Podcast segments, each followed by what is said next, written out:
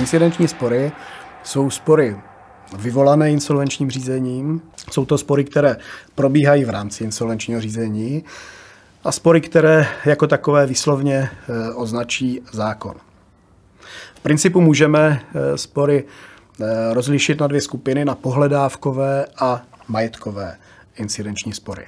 Ty pohledávkové incidenční spory jsou spory o pravost, výši a pořadí pohledávek, které věřitelé přihlašují do insolvenčního řízení. Majetkové incidenční spory jsou spory z odpůrčích žalob, spory, mm, o kterých se vedou vylučovací spory a e, budou to také nové spory na základě e, žaloby na doplnění basiv. Co se týče těch pohledávkových incidenčních sporů, tak ty se mnohdy podceňují. Podceňují se už ve fázi, kdy věřitelé přihlašují své pohledávky.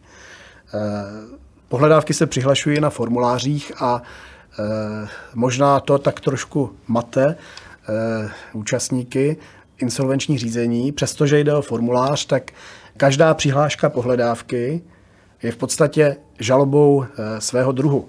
Takže v té přihlášce pohledávky je potřeba tvrdit všechny rozhodné skutečnosti a je potřeba k ním nabídnout soudu, nebo v první fázi tedy insolvenčnímu správci, Eh, důkazní prostředky.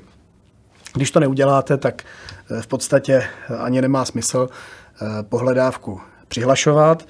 Pokud vám pak správce nebo některý z věřitelů, případně dlužník pohledávku popře, tak se vede incidenční spor a neunesete břemeno tvrzení nebo důkazní břemeno a ten spor prohrajete.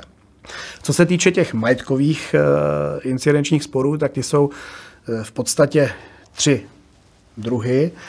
Eh, jednak jsou to spory z odpůrčích žalob, kde insolvenční správce po eh, zahájení každého insolvenčního řízení spouští takový pomyslný reflektor a dívá se eh, zpět do minulosti na jednání dlužníka, a to jeden rok, tři roky nebo pět let zpětně, podle typu toho jednání a dívá se na to, jestli eh, proběhly podle všech eh, pravidel, jestli eh, tam nedošlo k tomu, že dlužník například prodával svůj majetek pod cenou nebo platil někomu a jinému neplatil, tudíž zvýhodňoval určité věřitele na úkor jiných věřitelů.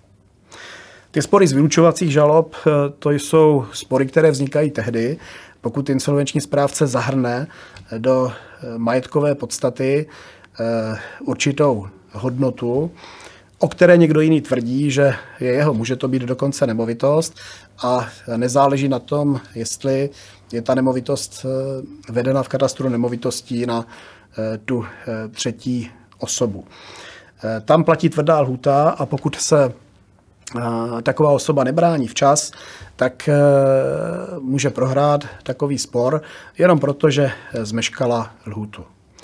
No a konečně eh, tedy eh, od začátku roku 2021 může insolvenční správce podat novou žalobu na doplnění pasiv, což znamená, že může požadovat po statutárních zástupcích dlužníka, aby plnili do majetkové podstaty Eh, určitou částku ze svých vlastních prostředků, aby vlastně věřitelům zaplatili to, co jim eh, nemůže zaplatit firma, pokud se tedy jako statutární zástupci podíleli na tom, že ta eh, firma je v úpadku a není schopna zaplatit pohledávky svých věřitelů. Ty věci, které jsem zmínil, také souvisejí s otázkou péče řádného hospodáře na straně statutárních zástupců firm a k tomuto tématu se dostaneme příště.